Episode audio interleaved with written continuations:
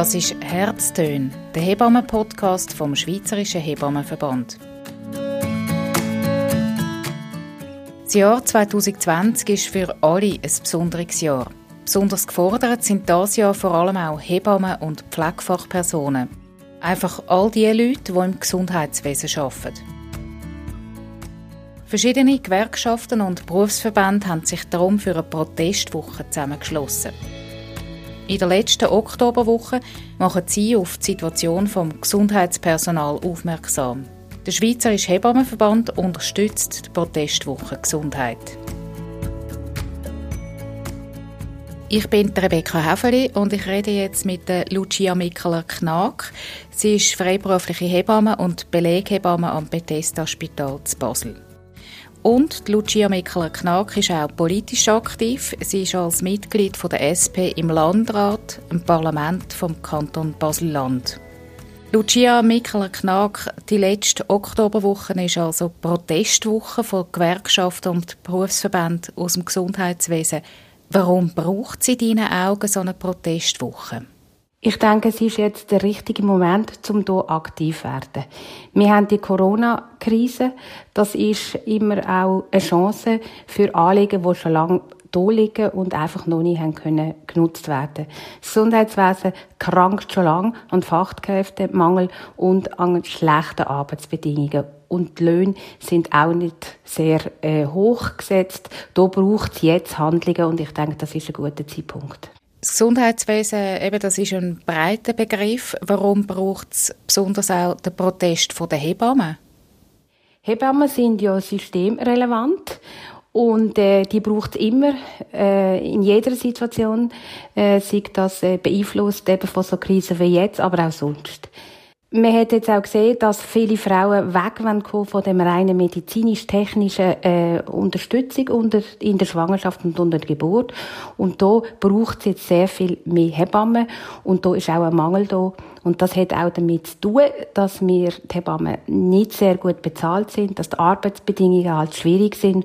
Und da braucht es jetzt Unterstützung.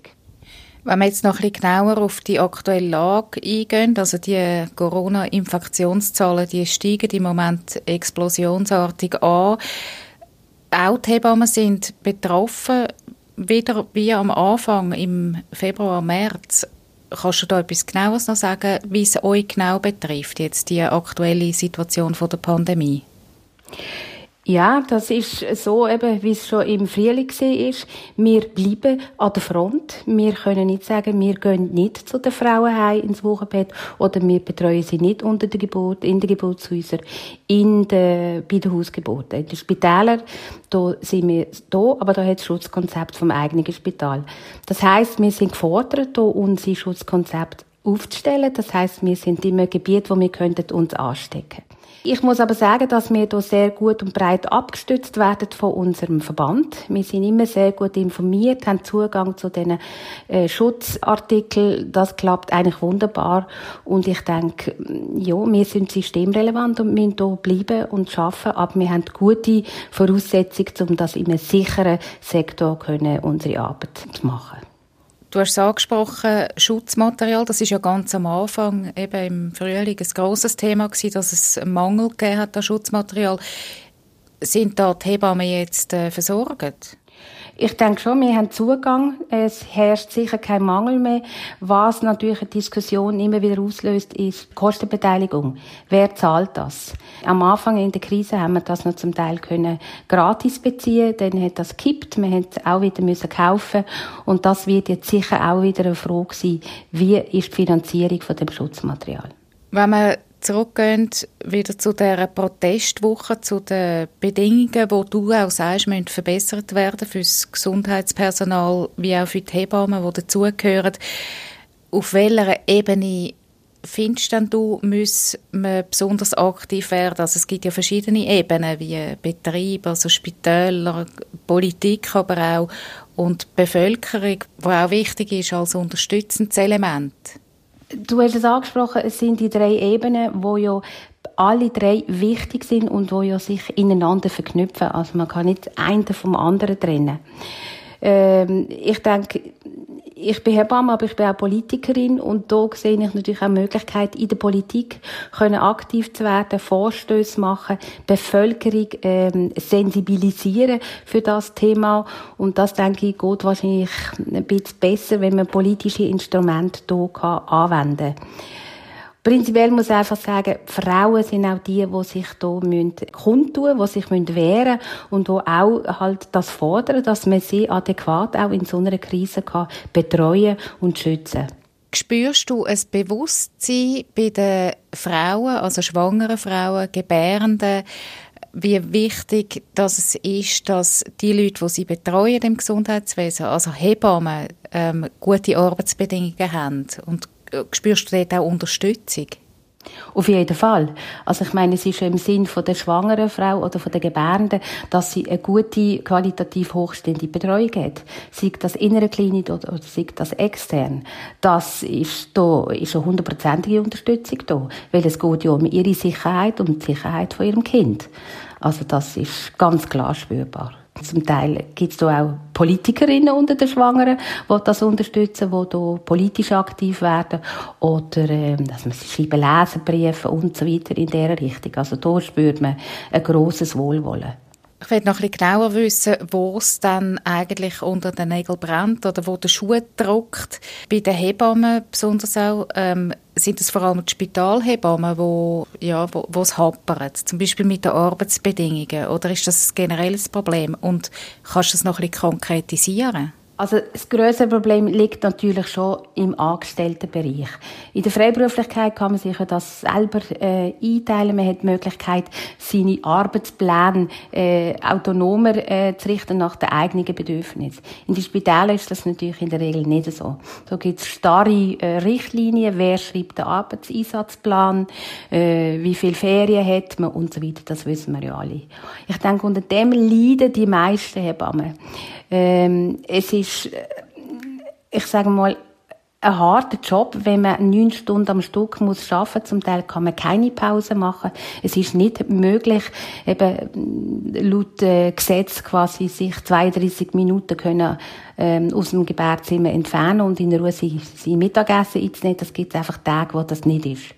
Gerechterweise muss man sagen, es gibt auch wieder andere Tage, wo man nicht so viel zu tut und wo man das kann anders kompensieren kann. Aber ich denke, das ist ein wichtiger Punkt, dass die Arbeitsbedingungen halt hier, wenn möglich, sollten verbessert werden. Es ist klar, man kann nicht anders als im Schichtdienst arbeiten, aber hier gibt es vielleicht die Möglichkeit, dass man es den Hebammen selber überlässt, äh, so Arbeitseinsatzpläne schreiben und nicht die Leitende. Es gibt auch die Möglichkeit vom Arbeitgeber her, dass er vielleicht Zulagen erhöht, also für Nacht- und Sportdienstzulagen gibt es mehr Geld. Also da gibt es sicher Möglichkeiten, das attraktiver zu machen. Und was ich auch wichtig finde, um auch eben die Hebammen im Beruf zu behalten, es müsste fast flächendeckend äh, spitalinterne Kitas angeboten werden. Also dass auch Mütter unter den Hebammen einem Beruf können treu bleiben? Ja, ganz genau. Das ist etwas vom Wichtigsten. Eben, und auch die familienkompatiblen äh, Bedürfnisse äh, aufgreifen. Eben zum Beispiel mit Kitas oder sonst einfach Bet Kinderbetreuungsmöglichkeiten. Ist das ein grosses Problem, also Aussteigerinnen aus dem Beruf? Ja, das ist oft so, dass sie einfach ermüdet sind von dem Schichtbetrieb, von der nicht sehr großen Flexibilität, eben von, dass sie dort zu wenig unterstützt sind. Oder sie müssen natürlich immer schauen, haben sie äh, Kinderbetreuungsdienst und so. Sie können dann zum Teil nur Nachtschicht machen oder nur Wochenende durch eben das, äh, weil dann der Mann daheim ist oder Großeltern oder wie auch immer. Und wenn das anders gelöst wäre, ich meine, wir kennen große Unternehmen, Konzerne, die haben alle auch einen eigenen äh, Hütedienst oder Kitas und so weiter, wo eben auch für Leute passend sind, die nicht am ähm, 4 Uhr aufhören arbeiten. Und ich denke, das sollte in den Universitätsspitälern zumindest möglich sein. Die Gewerkschaften fordern unter anderem äh, jetzt im Rahmen von dieser Protestwoche auch einen Corona-Bonus fürs Gesundheitspersonal. Ist das etwas, wo nachhaltig kann nützen, damit die Leute dabei bleiben? Du sprichst es an. Nachhaltig. Nachhaltig ist das natürlich nicht. Es ist eine nette Geste und das wird sicher äh, sehr geschätzt, vor allem für die, die in dieser Krisenzeit wirklich viel und mehr haben müssen schaffen und auch unter äh, äh, viel, sagen wir mal, extremeren Bedingungen. Aber das ist nicht nachhaltig. Es geht hier wirklich darum, dass das Gesundheitspersonal, also Pflegepersonal, rede ich jetzt vor allem auch Hebammen, hier einfach besser zahlt sind. Das kann es einfach nicht sein, dass man hier stagniert im Prozess von, weiß nicht, fünf bis zehn Jahren, wo einfach die Löhne immer gleich sind. Da muss jetzt einfach mal etwas passieren. Und da finde ich eben auch die Chancen in dieser alles andere als guten Krise. Aber da denke ich, sind, ist die Bevölkerung auch sensibilisiert. Also die Wände jetzt sind da bereit, da auch zu sagen, doch, das wollen wir. Und schlussendlich muss es vielleicht in einer Volksabstimmung passieren? Das wissen wir nicht. Wir haben jetzt die Pflegeinitiative auf nationaler Ebene, die noch nicht stand ist und wo immer noch verhandelt wird. Und dort denke ich, da muss man jetzt aktiv werden.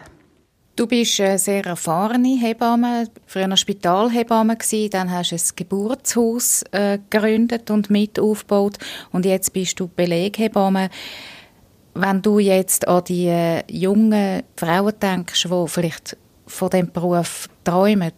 Was ist für dich nach all diesen Jahren immer noch einfach das Schöne an diesem Beruf? Also für mich ist schon immer ähm, die Gesundheit der Frau im Zentrum gestanden. Schon als junge Frau und das hat sich nicht verändert. Und Frauen eben in meinem Beruf als Hebamme können zu betreuen, ist für mich einzigartig. Und das Ziel ist, die Gesundheit von diesen schwangeren Frauen können aufrechtzuerhalten und sie nicht als medizinischen Fall oder als Patientin quasi abzustempeln. Das ist für mich eins vom tragendsten. Eben die jungen gesunden Frauen in ihrer Schwangerschaft zu begleiten. Und das hat sich nicht verändert und das ist eine sehr schöne Erfahrung. Natürlich gibt es auch Situationen, das weiß man, wo es halt nicht so nur schön ist und nur immer Happiness endet. Aber das gehört zum Beruf und das treibt man mit, weil die schöneren quasi Momente überwiegen. Dann finde ich auch, man hat so viele Möglichkeiten als Hebamme, quasi mit können, äh, zu agieren. Man kann die Frau unterstützen, man kann sie motivieren, man kann sie vielleicht von einem geplanten äh, Ereignis, wie jetzt ein geplanter Kaiserschnitt, kann man sie davon abbringen mit guten Argumenten, wo sie wirklich selbst kann entscheiden, will ich das wirklich? Und das ist einfach ein schöner Akt, wenn man merkt, dass man die Möglichkeit hat, die Menschen hier so können zu motivieren und zu überzeugen. Und nachher sind eigentlich alle zufrieden und glücklich. Das gibt es, glaube ich, nicht in so vielen Berufen, wo wir so schöne Momente haben. Und das, ähm, das ist etwas für mich vom Schönsten in meinem Berufsleben.